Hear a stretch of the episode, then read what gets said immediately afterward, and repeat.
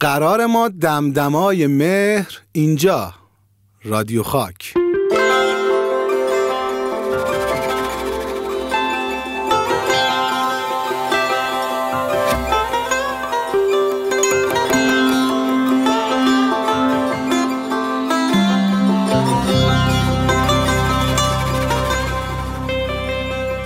ببینم شما بوی مهر رو حس می‌کنید؟ امسال که مهرش هم متفاوته یادتونه قبلا ها می‌گفتن گوشی نیارید مدرسه؟ حالا که دیگه مدرسه ها رفتن تو گوشی. ولی انگار دیگه مهر نیستا. بیمهریه. آخه هیچ چی صفای با هم بودن بچه های مدرسه ای رو نداره. این دانه انار هم قصه مهر و صداقت با حال و هوای دانش آموزیه. می‌تونید سرنوشتش رو حدس بزنید؟ شایدم پیچیده تر از این حرفا باشه.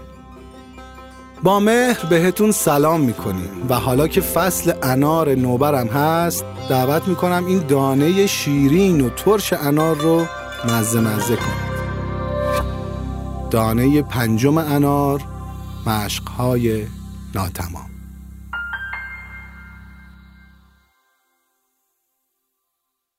در زنگ زده باز شد و رضا و علی با سر و صدای همیشهشون اومدن تو. یه دسته گل هم دستشون بود. علی گلا رو از دست رضا چنگ زد و گرفت طرفم. رضا دمپای خاکی شلوارش رو تکوند و گفت ببخشید که پژمرده شده از تفت تا اینجا با موتور اومده.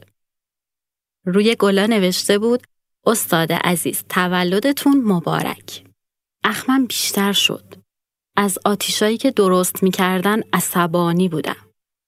گفتم چقدر بگم نیازی به این کارا نیست؟ واسه چی این کارو کردید؟ گفتن خانم شما تعارف کردید ولی ما می‌خواستم ازتون تشکر کنیم. گفتم ممنون دوربینتون رو بیارید اکسا رو چک کنیم. دوربین رو اووردن. قرار بود از بازدید وزیر عکس بگیرن ولی همش عکسای جست گرفته خودشون بود. گفتم الان اینا چیه؟ چرا بازی گوشی می‌کنید؟ رضا گفت خانم ما برای تولدتون با بچه هم هماهنگ کرده. شما فقط بگیه چهارشنبه شب خب مشکلی نداره. دوربینو بستم و گفتم می‌خواید من راضی باشم؟ من دارم میگم تولد نمی‌خوام. برا گلم دستتون درد نکن.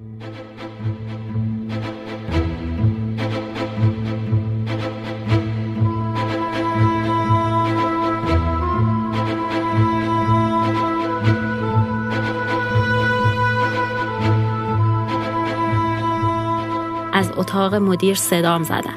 حدس می زدم چی کارم دارن. راهرویی که توی روز هم تاریک بود طی کردم. دستگل گذاشتم روی میز مدیر و گفتم بهشون گفته بودم نیارن. بهتر اینجا باشه. اونجا خشک میشه.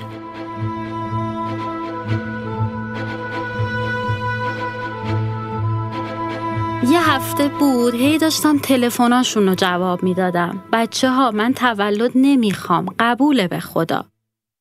می‌دیدم که با دوستم هماهنگ می‌کنن. ویدا می‌گفت گناه دارن بذار بگیرن خب.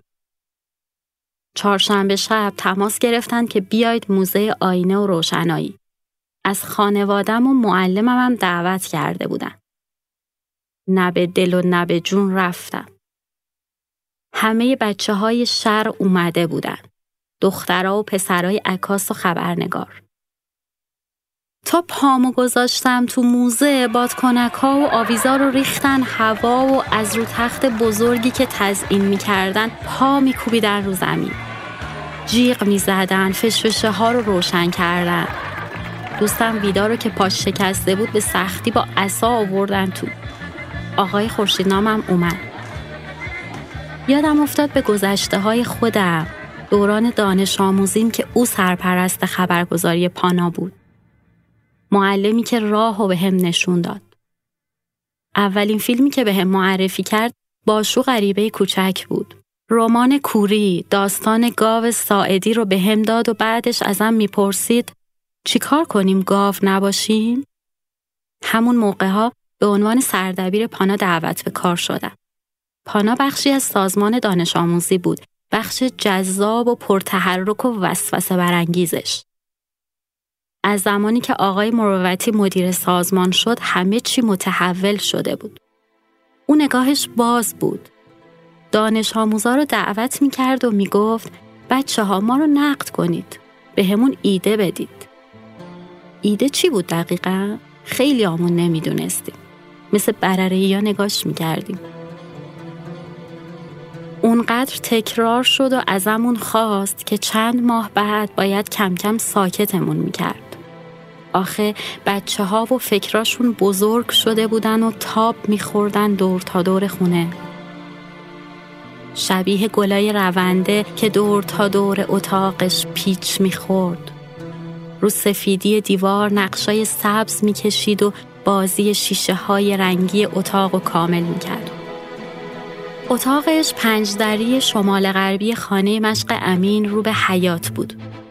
آقای علی امین که معروف بود به امین و تجار این خونه رو وقف کرده بود.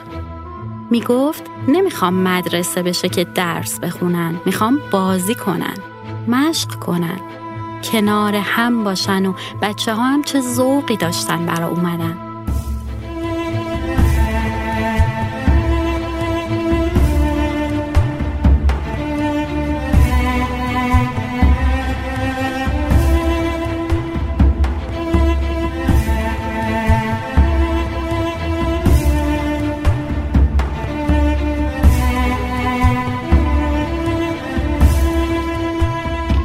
صبحها زودتر از همه پشت در بودم. زیر سابات وای میستادم تا بقیه بیان و می‌خواستم خودم قفل چنگکی اتاق پانا رو باز کنم. اتاق ما دو تا پله می‌خورد به سمت پایین. صبای سرد زمستون که خونه لبریز برف بود از رو برفا رد می شدیم و می‌رفتیم تو اتاقی که بخاری هم نداشت. با دستای سردی که تا ظهر هم یخش وانه می‌شد و به زور دستکش گزارش ها رو میفرستادیم. به بچه هام یاد می‌دادیم. ولی چقدر گرم بودیم. قلمامونم جون داشت.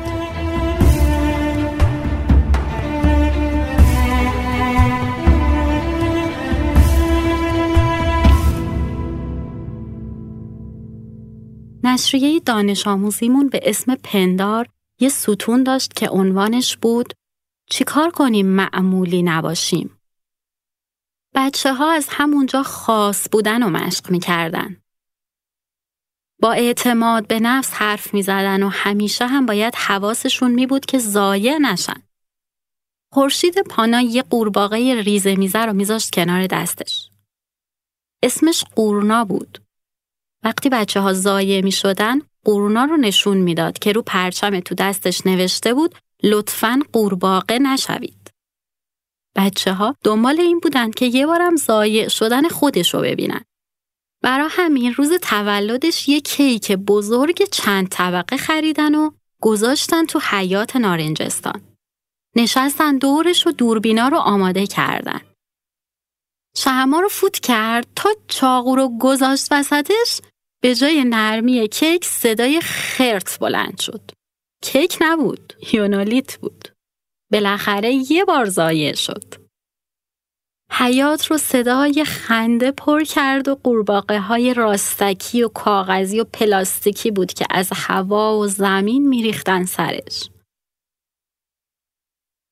بچه ها اونجا روحیه می گرفتن.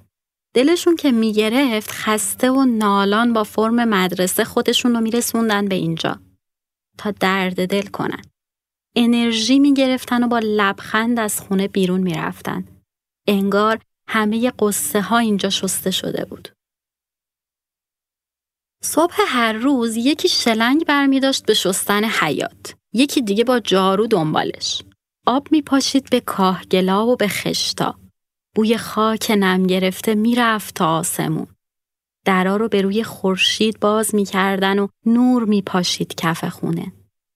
ماهیای قرمز وول میخوردن و میرقصیدن تو آب. تو حیات همیشه صدای خنده بلند بود.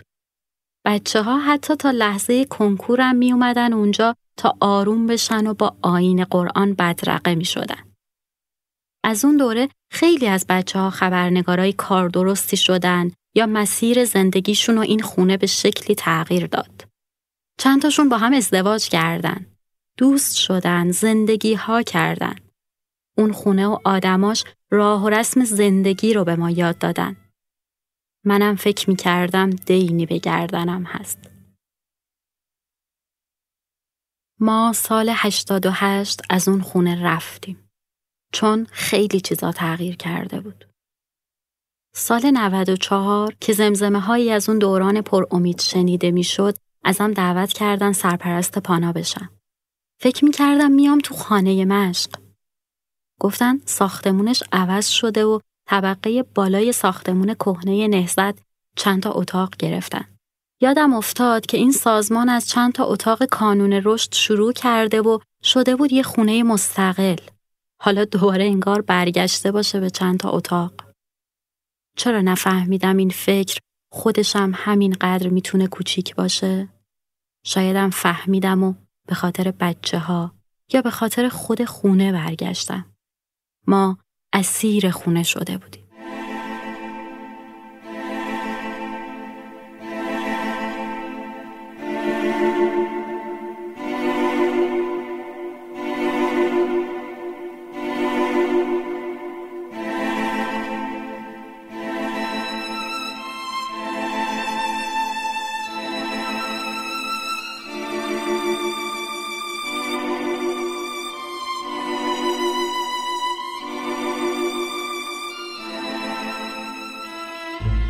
مدتی که اومدم بارها و بارها اسم خانه مشق رو زمزمه کرده بودم. یه روز صبح رفتم تو اتاق مدیر رو گفتم تابستون نزدیکه اینجا که جای بچه ها نیست. اجازه بدید دفتر پانا رو ببریم خانه مشق. مدیر همونطور که سرش پایین بود گفت حوصله داری یا کارتو بکن. بچه ها برا چی بیان؟ اونجا خونه بچه هاست. هزینه داره. فقط یه نگهبان به ما بدید. همه کارا با خودمون. آخر سر گفت دو روز در هفته فقط. یه روز برا دخترا، یه روز پسرا. با مسئولیت خود شما. هر اتفاقی بیفته مسئول شمایید. قبول کردم. چقدر همه چی عوض شده بود. سالها پیش ازمون می‌خواستن راهنماییشون کنیم و الان ازمون می‌خوان برای با هم بودن تعهد بدیم. فکر می‌کردم داریم با یه سرعت عجیبی برمیگردیم عقب. انگار روز اولی که کارت خبرنگار پانا بهمون دادن و برا جلسات وزیر و استاندار دعوت می شدیم از امروز بیشتر ارزش داشتیم. خیلی بود که جماعتی از دختر و پسر گروهی زندگی کنن و حریماشون حفظ بشه. تو مهمترین جلسات شهر هم دعوت بشن و ضایع نشن. یادم افتاد به قورنا.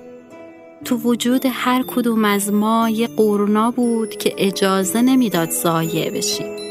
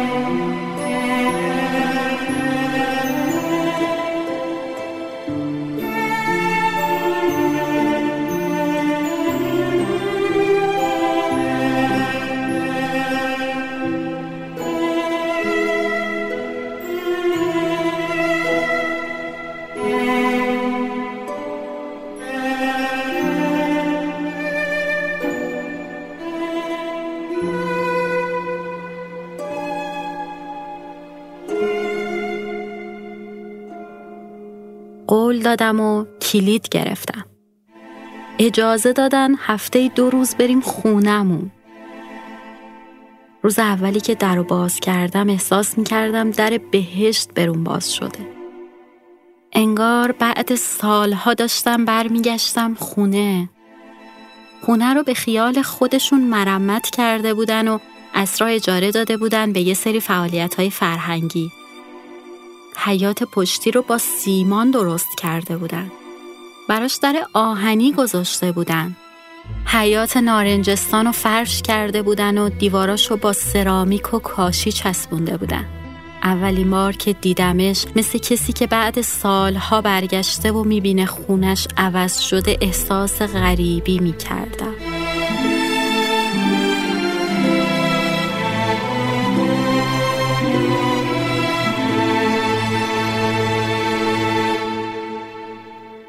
از دریچه پنجره های رنگی اتاق رو به حوز ایستادم و حیات رو نگاه کردم. خشک بود ولی همون حیات بود. حس کردم میشه دوباره بهش جون داد.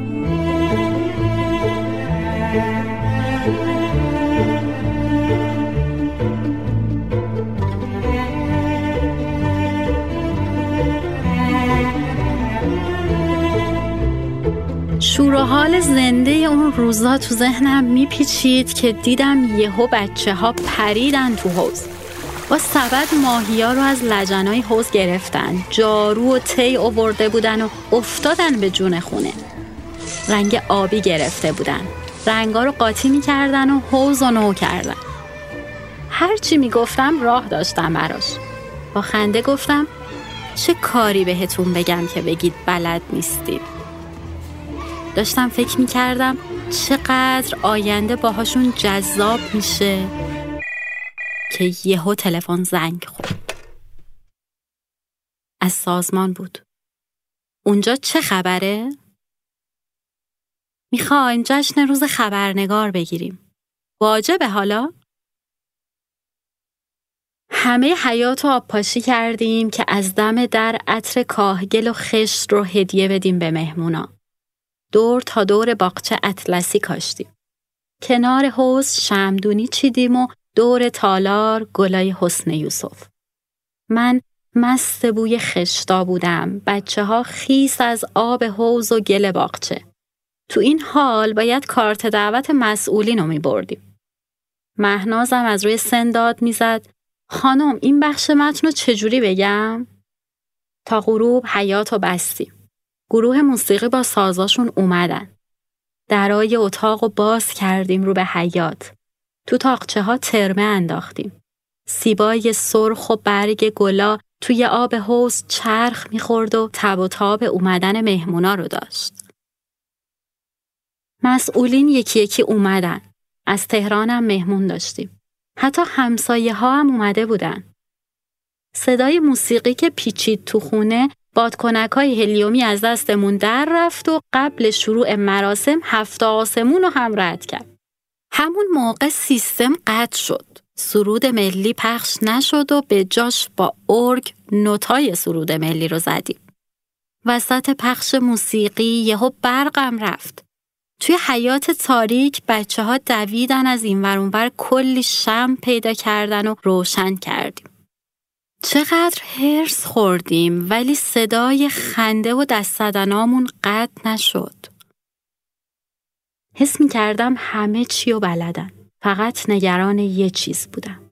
براشون تندیسایی از آینه های دستساز چوبی خریده بودم و روش نوشته بودم خبرنگار آینه صداقت جامعه است. اون خونه غرق آینه بود و آب و نور. شبیه رقص نورای امشب توی حوز موزه. یهو خودم رو تو حیات موزه آینه و روشنایی دیدم. بازم حرف حرف اونا شده بود و بالاخره تولد رو گرفته بودم. تو نور چراغا نگام افتاد به اون سمت باغ و دیدم که چند تاشون صورتاشون پر از کیکه. دوست نداشتم توبیخشون کنم ولی همیشه می‌کردم. یهو محتاب اومد کنارم و گفت خانم دیده چقدر خوش گذشت؟ چقدر خوب شد اومدت.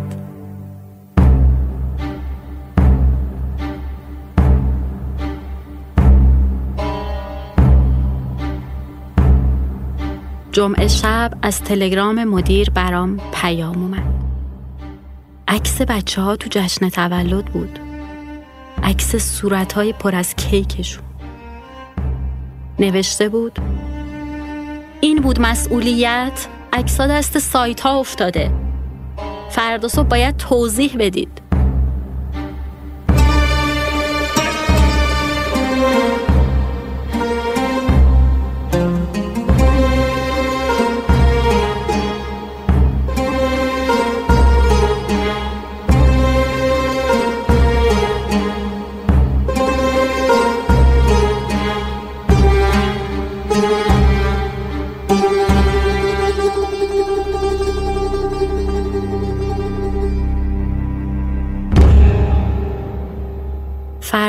روز صبح نشسته بودم تو اتاق مدیر. یکی از اون سه اتاق رنگ گرفته طبقه بالای نهزت که دیواره هم به سیاهی می‌زد.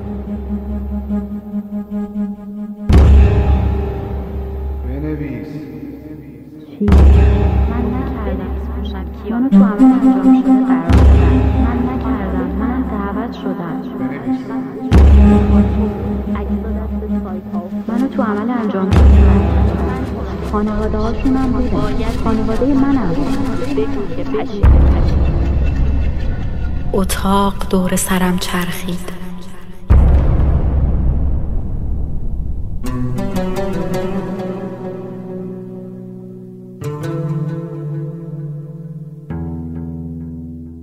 تصورم از سازمان دانش آموزی از اون روز عصر اولین باری که کوبه سنگی اون خونه رو تق تق به صدا در آورده بودم و تکیه داده بودم به دیوار گلی کنارش. دانش آموز خجالتی سربزیری که می ترسید خودش رو معرفی کنه و دری که باز شد به روی سر و صدای بچه ها دور حوز نهال سبز مهربونی که دور اتاق سفید میپیچید و زلالی پنجره هاش چقدر به این اتاق تاریک نمی اومد.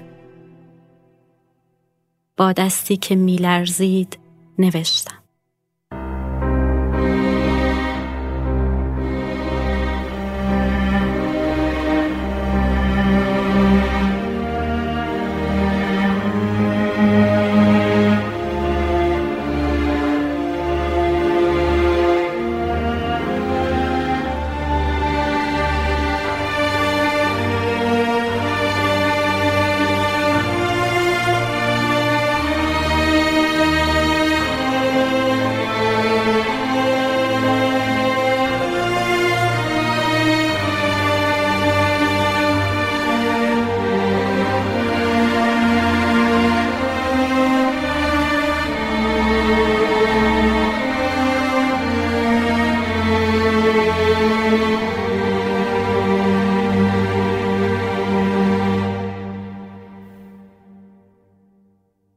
یک هفته است از نوشتنم میگذره.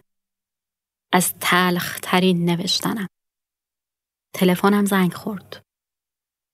از طرف مدیر سازمان بود. ما فهمیدیم شما مقصر نیستی. کی برمیگردی؟ قلم برداشتم و استعفام و خطاب به بچه ها نوشتم.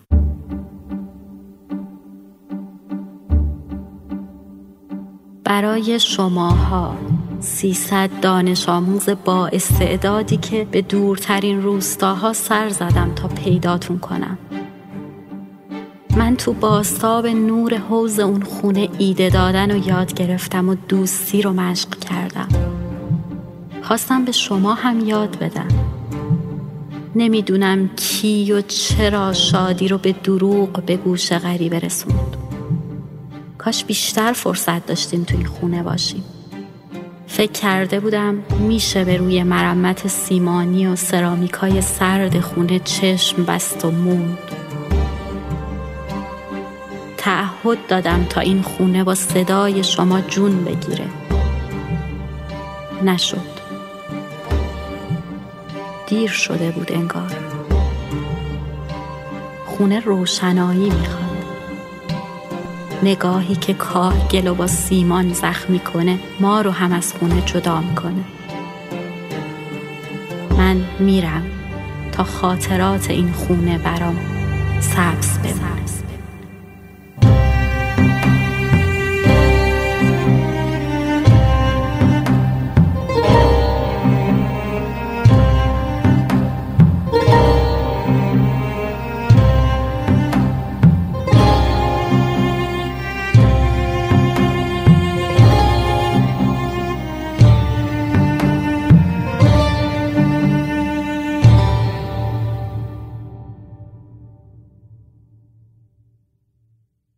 قصه مشقهای ناتمام رو رها فرشاد نوشته بود و برامون روایت کرد. رها همیشه به هم نقل می‌کنه که از رها خیلی زود میگذری. پس قصه مشقهای ناتمام رو رها فرشاد نوشته بود و برامون روایت کرد. سرگذشت خانه مشق امین و تفاوت حالش در اوایل دهه 80 و دهه 90 و شاید در تمام جامعه هم. چه نهالها که پا نگرفته خشک شدند و چه امیدها که امروز فقط اسمی از اونها مونده. من مجتبا حبیبی این قصه رو پیشکش می‌کنم با مهر به شادروان علی امین که همدلی رو خاندار کرد و خورشیدهایی که بر این نهال نور شدند. قرارمون بازم دو هفته دیگه. کاش که تا دمدمای خاطره دلتنگ باشید و برقرار.